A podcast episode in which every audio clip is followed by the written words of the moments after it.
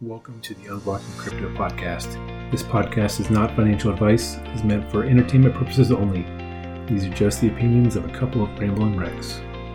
Welcome back to episode number 42 of Unblocking Crypto.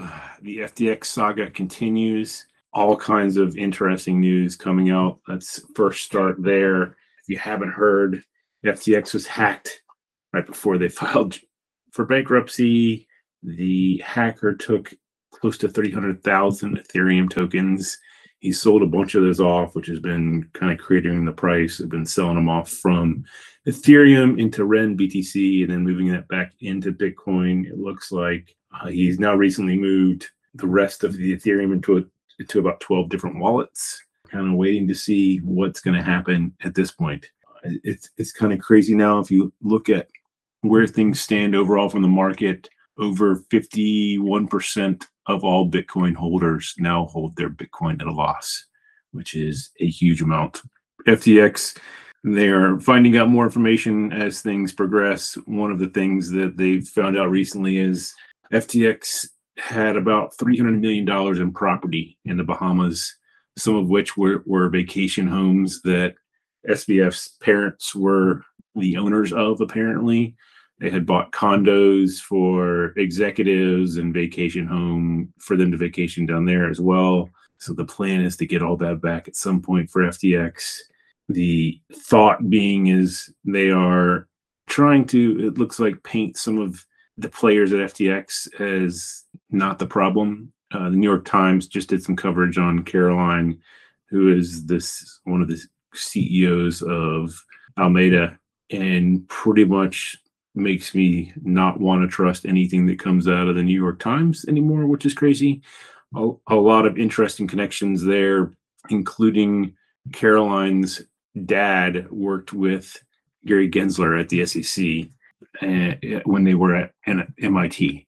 So a lot of fishy things going on, and there's a lot of issues that people are thinking Gary Gensler could have done a lot more, and maybe one of the people to blame and, and theoretically get out of office for what he did. They ended up taking a lot of money and meeting with FTX. And even after being told that there was some problems over a year ago, nothing ever happened. I mean, he, even FTX has been under investigation by the U.S. government for for months now, and there has been very little that has come out of all of that. BlockFi, I know we talked a little bit about it last week, but it does look like they're going to plan to file for bankruptcy. Sounds like they had about four billion in assets held at FTX.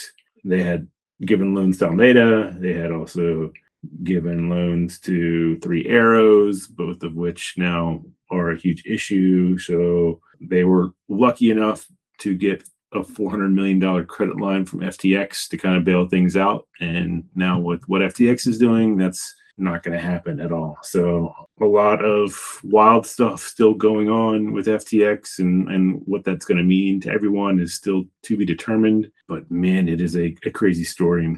Part of that contagion, it looks like DCG and, and Genesis might have a problem there. Genesis is the market maker and lending arm of DCG. They look to have about a 500 million to 1 billion dollar funding hole because of uh, FTX and, and, and other things as well. Not really sure what's going to happen. DCG also operates the Grayscale Bitcoin Trust, and Grayscale actually came out and said that they weren't going to show any proof of reserves, which now has a lot of people on edge. The good news is Coinbase came out and said that they're actually holding it for Grayscale. So they named everything that they had for them. So a lot of wild stuff going on there. But now, if you have Alameda and Genesis both go down, two of the largest market makers for the entire crypto space. So the amount of liquidity that we'll have to place large orders is going to be greatly diminished, which means there should be some much wider price fluctuations moving forward. Celsius, some good news there. We, we talked many, many months ago about them having some issues. They are now trying to get down to a end of end, ending period of when you can file a claim. So I think that's officially on the first of January, and then once that happens, they'll work to start finding a way to get some of those assets back to their customers. Nexo was uh, similar to what Celsius and, and Voyager and some of those guys did. They are the largest DeFi lending institution in the world at this point. And luckily, they didn't make any uncollateralized loans like a lot of the other guys. They're actually coming out with a non custodial wallet, which is really exciting. And they're still helping to kind of bridge that gap between traditional finance and DeFi.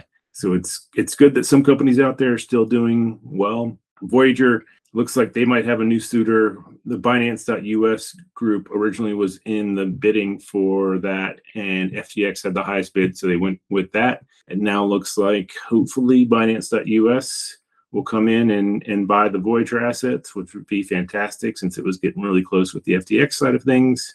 And then Uniswap was also in the news because they have put out a notification that they are collecting on-chain data and some off-chain data too. So it's nothing too secretive, but it is does include things like the operating system, well, what type of computer people are using to do things. So on-chain data is not a big deal. Anybody can get have access to that. The off-chain is kind of a little question mark, but they are trying to be fully transparent, which is good. JP Morgan actually just got a patent approved for a digital wallet now, while that isn't just purely focused on blockchain, it is something that could be used for blockchain in the future. So it'll be interesting to see what happens there moving forward. And that is pretty much the news for this week. Be careful about Solana still. There's a lot of question marks on what's going on there. A lot of people are kind of pushing to not use Solana anymore because of FTX. So Solana might get in the crosshairs because of all this, and it's something that everybody needs to take care of and think of. So good luck, stay safe out there. Make sure you move all your crypto to your own wallets where you own the keys. We'll talk again soon.